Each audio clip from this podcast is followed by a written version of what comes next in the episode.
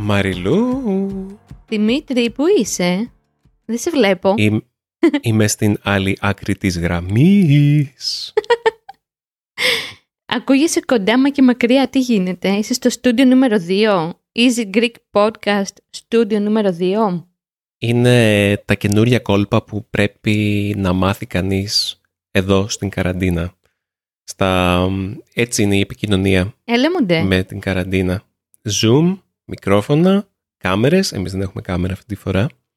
Ε, ναι, έχουμε δει πολύ yeah. ο ένας τον άλλον τους τελευταίους μήνες. Ας κάνουμε ένα διάλειμμα. Έστω γι' αυτό το λίγο. Εντάξει, και αυτό δεν το λες και διάλειμμα. Αυτή τη στιγμή μιλάμε. Okay. Θα ήταν ωραίο να βλέπαμε και κανέναν άλλον άνθρωπο. Άλλοι άνθρωποι, μας ακούτε? Θέλουμε να σας δούμε. Πω πω, άσε με, Δημήτρη. Αυτό είναι μια πάσα για το τι θα πούμε σήμερα, αλλά πρώτα έλα να καλωσορίσουμε πιο επίσημα. Μα καλωσορίσαμε, ε, δεν καλωσορίσαμε, αλλά ε, ναι, καλώς ήρθατε φίλοι και φίλες στο τρίτο επεισόδιο του Easy Greek Podcast. Είσαι ο Δημήτρης. Ναι, είμαι ο Δημήτρης. Και ποια είσαι εσύ, Μαριλού? Ε, θέλω να πω. Και εγώ με, τους έχουμε μπερδέψει με το Μαριλού και το Μαριλένα και εγώ με η Μαριλένα. Σε έδωσα. Μαριλού είναι το χαϊδευτικό σου, έτσι δεν είναι? Mm-hmm. Θυμάσαι τότε που δεν ήθελες να σε λέω Μαριλού στο Easy Greek? Το θυμάμαι, ναι. Πώς νιώθεις γι' αυτό τώρα? Εντάξει, συμπαθητικά. Αδιάφορα. Προφανώς έχει αλλάξει αυτό γιατί σε λέω Μαριλού στο Easy Greek συνέχεια. Ισχύει. Για πες ε, τα νέα σου.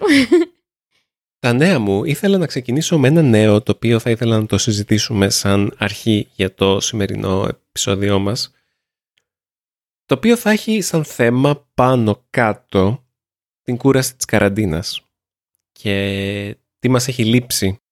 Ξέρεις, Μαριλού, το συζητάγαμε και πριν, οπότε δεν είναι νέο, το ξέρεις πολύ καλά, αλλά ο πρωθυπουργός μας, ο Κυριάκος Μητσοτάκης, σήμερα ανακοίνωσε, παίζει να έχουν κάνει και άλλες ανακοινώσεις, δεν έχω προσέξει τα, τα υπόλοιπα νέα, αλλά ανακοίνωσε ότι το πρόστιμο που θα τρώει κάποιος αν παραβαίνει την καραντίνα θα είναι πεντακόσια ευρώ, από εκεί που ήταν τριακόσια ευρώ μέχρι χτες. Κοίτα, επειδή έχεις μείνει λίγο πίσω στα νέα, γενικά μου μένεις λίγο πίσω στα νέα. Oh. Δεν είσαι πολύ κρεμασμένος σε social media και καλά κάνεις, όπως είμαι εγώ. Το πήγες στο χιλιάρικο. Τι? Έλα ρε, αστειεύομαι. Το πήρε πίσω. Το πήρε πίσω και το πήγε πάλι τριακόσια ευρώ.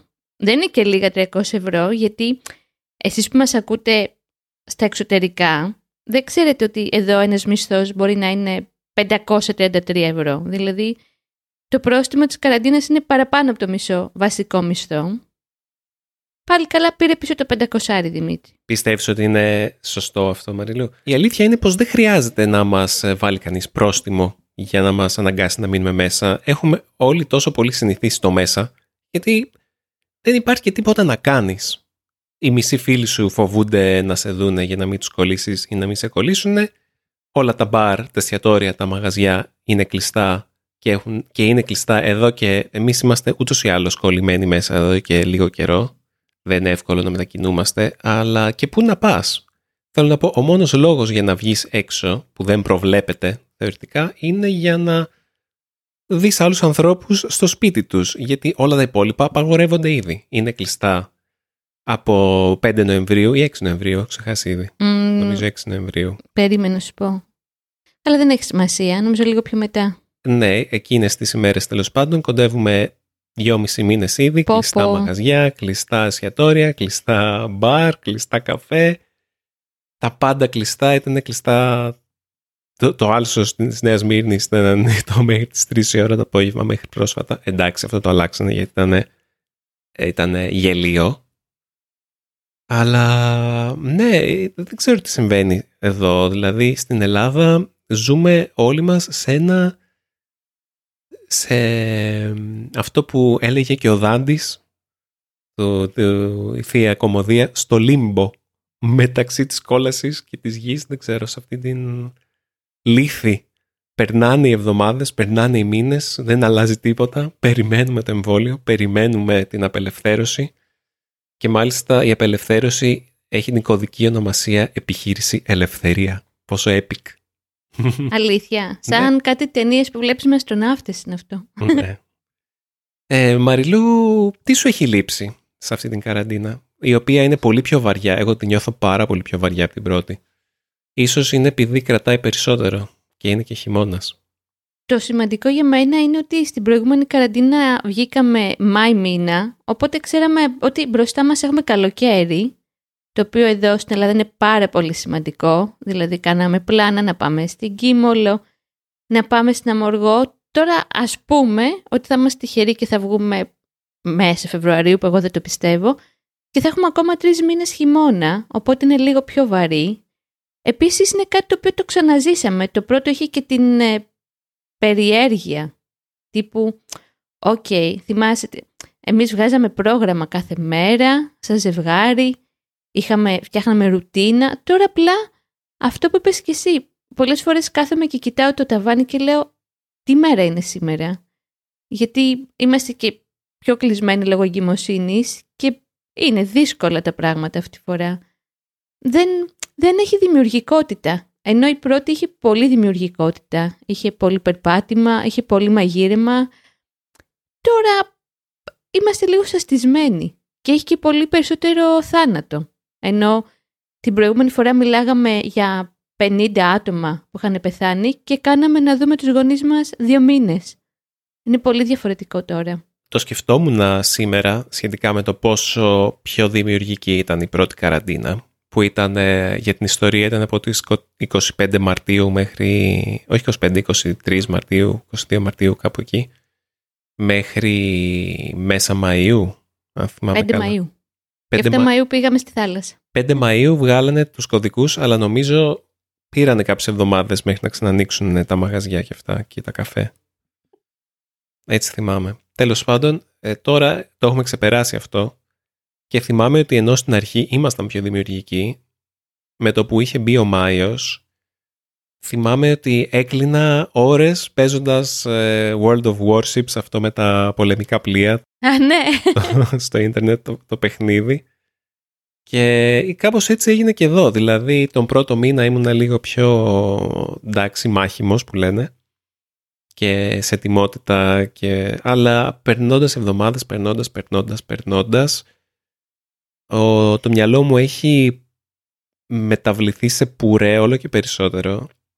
Ε, πάλι με τραβήξανε τα video games, πάλι με τράβηξε αυ... αυτή η βαρεμάρα, η μεγαλύτερη δυσκολία του να κινητοποιηθώ.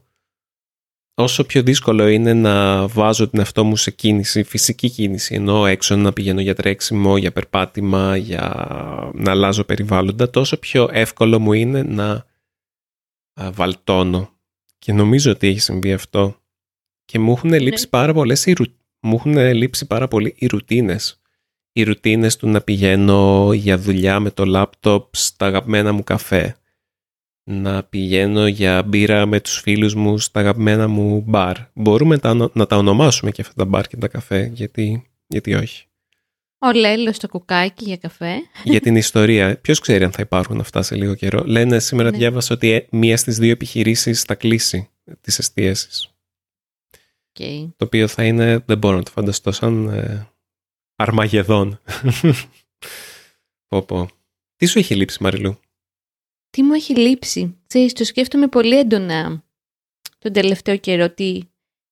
Πες ότι αύριο μας λένε, καταρχήν να το χωρίσουμε σε δύο μέρη. Αυτό που σου, που σου τιτάγαμε και πριν είναι τι κάνουμε όταν τελειώσει η καραντίνα και μας πούνε παιδιά, ανοιχτά καφέ, σινεμά κτλ. Και επίσης τι κάνουμε όταν, δεν ξέρω πώς θα γίνει αυτό, εγώ κρατάω μικρό καλάθι γενικά, όταν δεν θα υπάρχει κορονοϊός, τουλάχιστον σε τέτοια μεγάλη έκταση. Είναι δύο διαφορετικά πράγματα στο μυαλό μου. Το πρώτο κομμάτι, τι μου έχει λείψει, όταν μας πούνε παιδιά, βγαίνετε έξω από το σπίτι σας χωρίς να στείλετε κωδικό. Άλλο μεγάλο άγχος αυτό. Αν έστειλες το σωστό κωδικό, διαφορετικά θα φας πρόστιμο. Και μας βγαίνει αύριο ο πρωθυπουργός, ο αγαπημένος μας, και λέει τέλος η καραντίνα. Δημήτρη, το πρώτο πράγμα που θα κάνουμε, να πάμε σινεμά. Αυτό oh. μου έχει πάρα πολύ.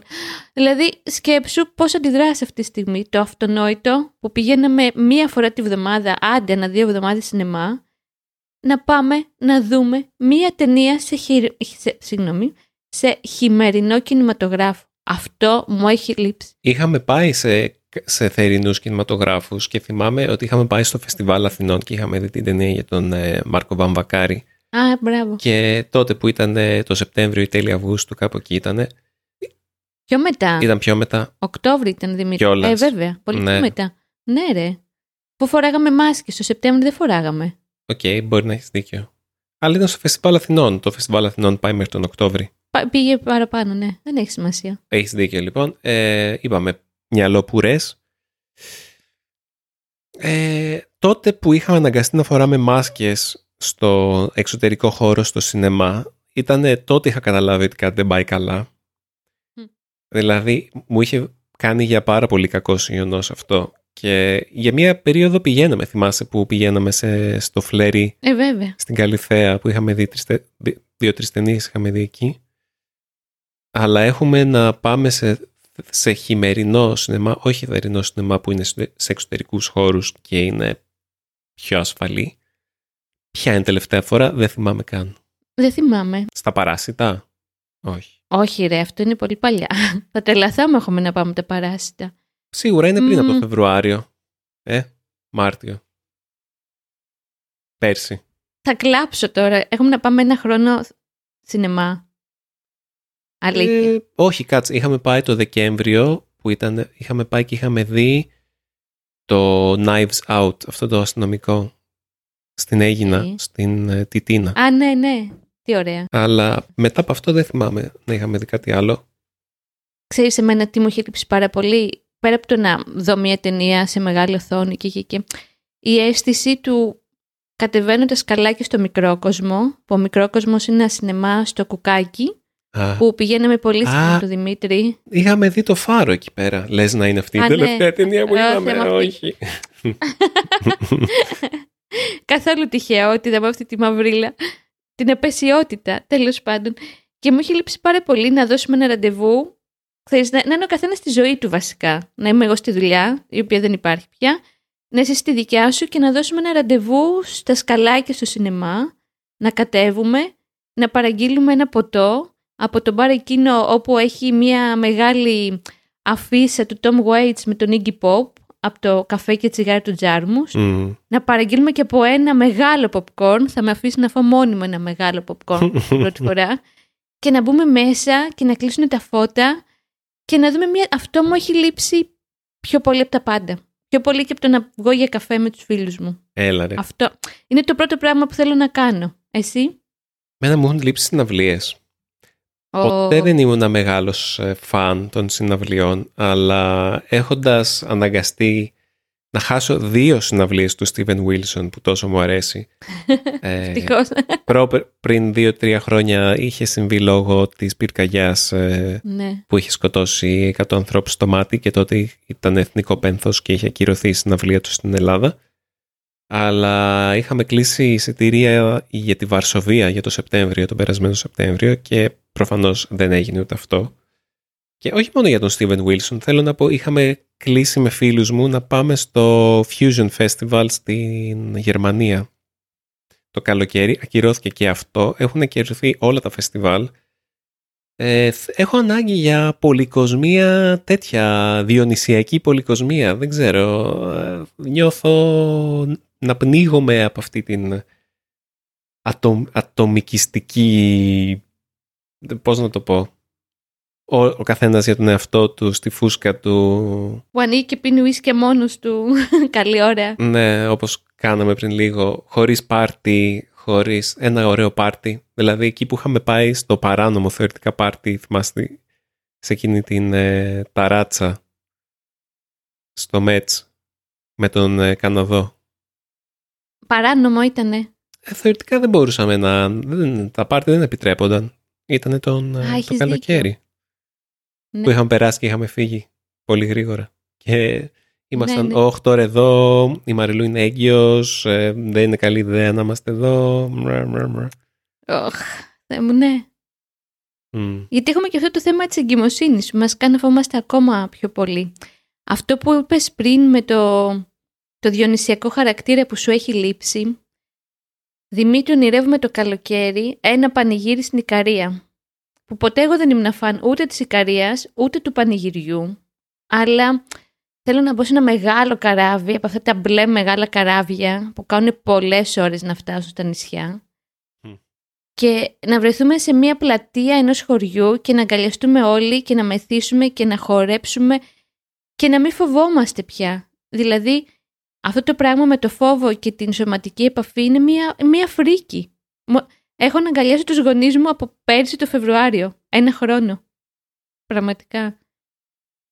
Το άλλο που, που, που νιώθω πολύ περίεργα μέσα στην καραντίνα είναι ότι έρχεται τέλος πάντων ο φυσιοθεραπευτής για το πόδι μου κάθε δύο μέρες και νομίζω ότι θα παρτάρουμε, ότι μπαίνει ένας άνθρωπος σπίτι που δεν είναι οι γονείς μου ή η κοπέλα που μένει από πάνω μας και περιμένω πραγματικά, με έχεις δει ότι είμαι χαρούμενη με αυτό, περιμένω αυτή τη μία ώρα για να πω τα νέα μου, να μιλήσω με έναν άνθρωπο τρομερό, το οποίο μπορείς να το κάνεις.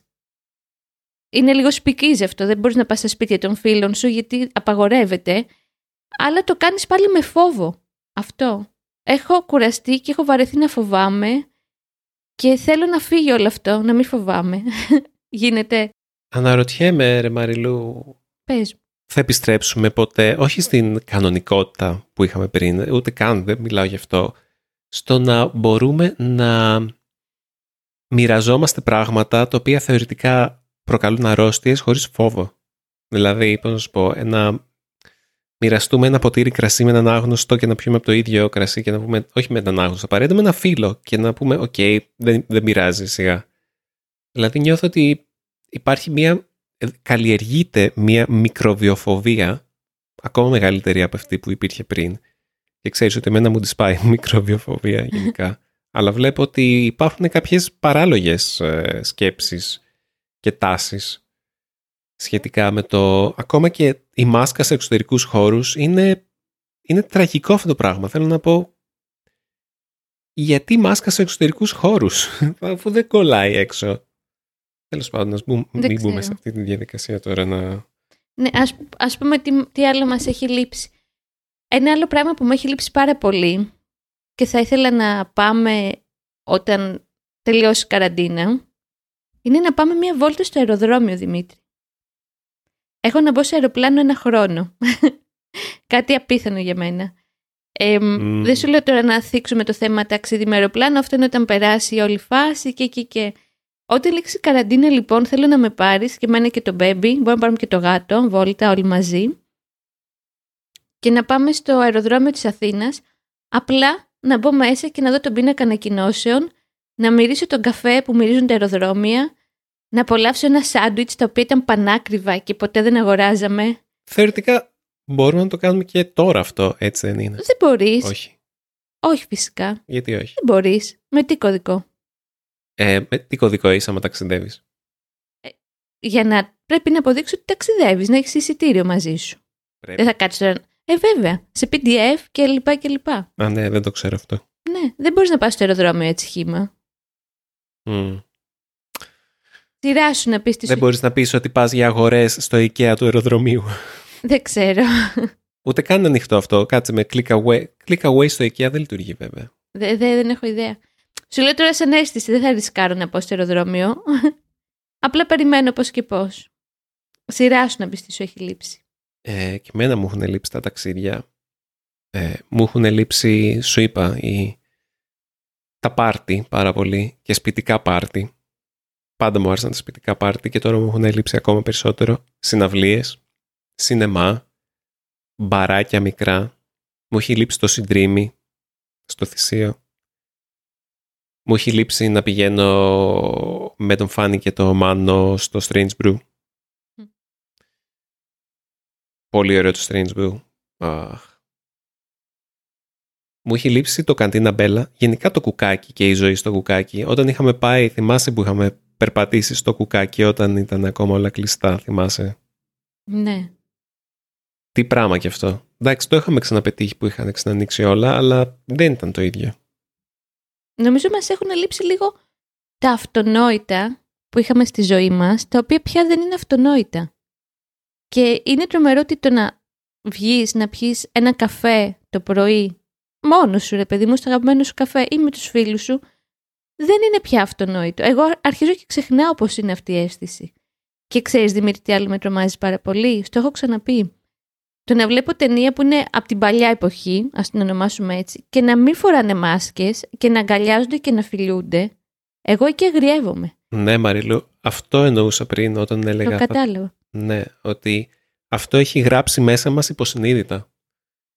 Ε, με έναν τρόπο που δεν καταλαβαίνουμε και θα διαμορφώσει, δεν ξέρω άμα θα διαμορφώσει μόνο αυτή τη γενιά, άμα θα διαμορφώσει και τις γενιές που μεγαλώνουν τώρα. Δεν μπορώ να φανταστώ ότι τα παιδάκια που μεγαλώνουν τώρα θα, θα επιτρέπουν σε άλλους ανθρώπους να τους πλησιάζουν με μεγάλη ευκολία. Το πιστεύω αυτό. Ελπίζω ότι θα λειτουργήσει ίσως κάπως αντιδραστικά και θα είναι πραγματικά κίνηση ε, αντίστασης ή επανάστασης στο να κάνεις mm. αυτό που μέχρι πρόσφατα ήταν αυτονόητο. Και ελπίζω στους ανθρώπους που εκφύσεως είναι επαναστάτες να κρατήσουν μια ισορροπία. Όταν χωρίς κίνδυνο και χωρίς λόγο στο μέλλον απλά το... η κοινωνική νόρμα και αυτό που θα θεωρείται φυσιολογικό θα είναι το να κρατάς τις αποστάσεις σου και τη φούσκα σου και όλα αυτά, γιατί ποτέ δεν ξέρεις και better safe than sorry που λένε και mm-hmm. οι φίλοι μας οι Αμερικάνοι, που στα ελληνικά θα ήταν καλύτερα να μασάς παρά να μιλάς. Όχι, δεν είναι αυτό. Περίπου. Καλύτερα, ναι, φύλαγε τα ρούχα σου να έχεις τα μισά. Μπράβο. Κάπως έτσι. Σκέφτομαι τώρα. Ήλιος, ουζάκι και πατάτα τηγανητή, γιατί πια δεν τρώχω τα ποδάκι, με σένα που έχω μπλέξει, στη Σαλαμίνα. Για όσους δεν ξέρουν, η Σαλαμίνα είναι ένα προάστιο, ας πούμε, του Πειραιά. Είναι δώδεκα λεπτά με το καραβάκι, είναι πολύ φτηνά να πας και τώρα δεν επιτρέπεται. Δεν μπορείς να μπεις στο καραβάκι, να πας απέναντι στη Σαλαμίνα, να πιεις έσω στο παγκάκι ένα ποτήρι ούζο. Είναι αυτό το πράγμα το full περιοριστικό. Δεν μπορείς να πας πουθενά πέρα από το νομό που μένεις. Δηλαδή, αν το αγόρι σου μένει στην Κόρινθο, που είναι ογδόντα χιλιόμετρα, έχεις να τον δεις τρεις μήνες. Παράλογα πράγματα. Και από την άλλη, αν μένεις στο Λουξεμβούργο, μπορείς να έρθεις στην Αθήνα. Διακοπές, αν είσαι τουρίστας. Το έχουμε χάσει λίγο, νομίζω. Γκρινιάξαμε αρκετά, ε. Μελαγχολήσαμε βασικά. Να ξέρεις, Δημήτρη, όταν μπω σε τρόλεϊ πρώτη φορά, το οποίο το λιγουρεύομαι, το βλέπω να περνάει από μπροστά και δεν μπαίνω γιατί φοβάμαι να μπω σε τρόλεϊ, έχω να μπω σε μέσα μεταφοράς από το Μάιο. Θα φιλήσω τον οδηγό. Όταν μπω στο Blue Star θα φιλήσω τον καπετάνιο. Όταν μπω σε αεροπλάνο, χαμός έχει να γίνει και τις αεροσυνόδους θα φιλήσω. Πραγματικά. Μου έχουν λείψει όλα αυτά τόσο πολύ. Θα φιλάω έναν έναν τους επιβάτες. Ότι παιδιά τα καταφέραμε και ταξιδεύουμε τώρα. Αυτό ήθελα να αφήσω για το κλείσιμο. Όχι της γκρίνιας, γιατί είναι λογικό να γκρινιάζουμε, της νοσταλγίας για την κανονική ζωή που φαίνεται μακρινή αυτή τη στιγμή. Θυμήθηκα κάτι ακόμα το οποίο μου έχει λείψει και είναι η γυμναστική. Το γυμναστήριο, δηλαδή είχα πάει σε ένα καινούριο γυμναστήριο στον Πειραιά και είχα πάει μόνο μια φορά πριν κλείσει. Και ήταν καλός αυτός. Είχε πλάκα γιατί στην αρχή το σκεφτόταν να το έκανε και αυτός σπικίζει γυμναστήριο, αλλά γρήγορα κατάλαβε ότι δεν ήταν καλή ιδέα να το κάνει παράνομα, ότι θα έβρισκε τον πελάτη του και λογικό. Ε, θα ήθελα να κάνω δύο προτάσεις ε, στους φίλους ακροατές. Η μία θα ήταν να πούμε για το Spotted by Locals. Mm-hmm. Μπορείτε να δείτε τα αγαπημένα μας μέρη που μας έχουν λείψει, γιατί είναι τα περισσότερα κλειστά στην Αθήνα, στο spottedbylocals τελεία com, όπου εκεί γράφουμε εγώ και η Μαριλένα για τα αγαπημένα μας μέρη ως ντόπιοι, γράφουμε άρθρα για τα μέρη που μας αρέσουν στην πόλη μας. Είναι, στην, είναι στα πλαίσια του ντόπιου τουρισμού, όπου ταξιδεύεις και αφήνεις τους ε, ανθρώπους που μένουν στο, στην περιοχή που ταξιδεύεις να σε καθοδηγήσουν και να σε πάνε στα μέρη που τους αρέσουν. Ε, εγώ προσωπικά δουλεύω και στο Spotted by Locals, ε, κάνω επιμέλεια κειμένων και κάποια άλλα πράγματα, οπότε είμαι πιο μπλεγμένος και πιο μέσα σε αυτό και μπορώ να το προτείνω ε, για να ταξιδέψετε. Και ποια είναι η δεύτερη μας, να ταξιδέψετε νοητικά τουλάχιστον, και ποια είναι η δεύτερη μας πρόταση, Μαριλού? Ωραία, η δεύτερη πρόταση, μιας που αναφέραμε εμέσως πλην σαφώς πόσο πολύ μας έχουν λείψει τα ταξίδια, υπάρχει μια σελίδα στο Facebook, ένα λεπτάκι να φτιάξω τα ακουστικά μου που πέφτουνε, υπάρχει λοιπόν μια σελίδα στο Facebook, στα ελληνικά γράφεται «Η γεωγραφία είναι πολύ cool». Είναι μια φανταστική σελίδα που μια κοπέλα που κανείς δεν ξέρει ποια είναι πίσω από τη σελίδα αυτή. Το μόνο που ξέρουμε είναι ότι έχει μπλε μαλλιά, τίποτε άλλο. Στη σελίδα αυτή λοιπόν ανεβάζει περίεργα, διαφορετικά, ας πούμε, γεγονότα, λεπτομέρειες, περιγραφές. Αυτό που δεν ξέρουμε πώς να μεταφράσουμε. Περίεργα λοιπόν και ιδιαίτερα facts που έχουν να κάνουν με τη γεωγραφία, τα οποία είτε τα βρίσκει από, το, από διάφορες πηγές, αλλά κατά κύριο λόγο τα γράφει εκείνη. Δηλαδή, η, τη Ζάμπια, για να θυμάσαι, λέει, πού βρίσκεται και πώς μοιάζει, μοιάζει με Κάμπια. Το οποίο ισχύει, γιατί είναι ένα ποτάμι μέσα στη Σενεγάλη. Ένα πολύ απλό παράδειγμα που ανέβαζε τις τελευταίες μέρες. Η Κάμπια, όχι η Ζάμπια. Έλα ρε Δημήτρη. Sorry. Φυλακής. Γαργαλίστρα. Έτσι, με αυτόν τον τρόπο και εξασκείτε ελληνικά και γίνεστε κι εσείς φίλοι της γεωγραφίας που είναι πολύ cool. Αυτή ήταν η πρώτη εβδομάδας από μένα. Η γεωγραφία πολύ cool έχει πολύ ενδιαφέρον, γιατί είναι από τις πιο γρήγορα... Ε, ε, έχει φτάσει στις διακόσιες χιλιάδες μέλη. Τι? Ναι, νομίζω είναι, είναι τρομερό αυτό που έχει κάνει η γεωγραφία, που είναι πολύ cool. Και δεν ξέρω πόσοι είναι ενεργοί, πόσοι πραγματικά ενδιαφέρονται, αλλά έχει χτίσει ένα τεράστιο κοινό. Και έτσι βγάζω το καπέλο, γιατί mm-hmm. έχει κρατήσει το ποιότητα, την ποιότητα πολύ ψηλά. Και αφού είπαμε και για την καραντίνα και τις προτάσεις της εβδομάδας, εγώ θα πω αντίο. Σας αφήνω με τον Δημήτρη να μας πει κάτι περίεργο για την παράξενη Ελλάδα. Καλό βράδυ, όχι καλό βράδυ απαραίτητα, αντίο από εμένα. Καλή συνέχεια από τη Μαριλού. Ελάτε μαζί μου για ένα ταξίδι στην παράξενη πλευρά της Ελλάδας.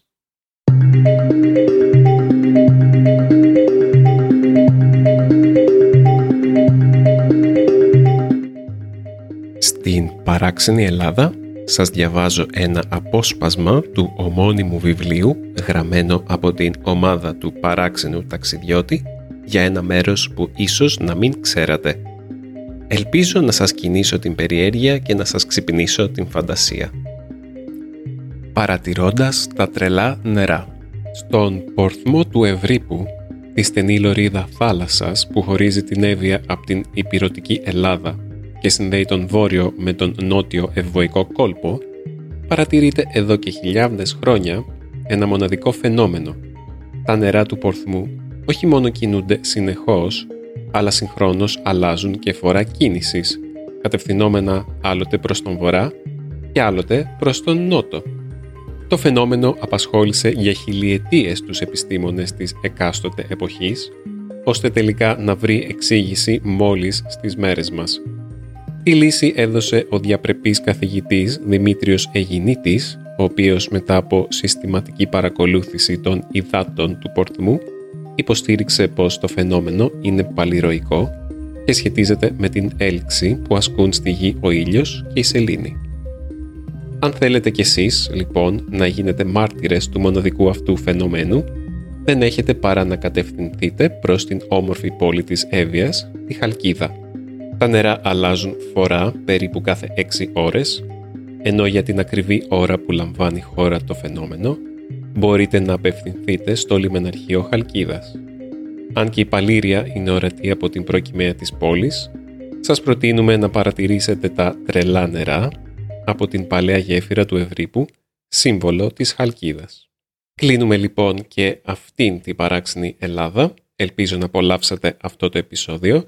Περιμένουμε ερωτήσεις και σχόλιά σας στο podcast παπάκι easy pavla greek dot org ή και στην ιστοσελίδα μας στο easy greek dot f m. Λοιπόν, Τα λέμε στο επόμενο επεισόδιό μας. Να είστε όλοι καλά. Γεια χαρά!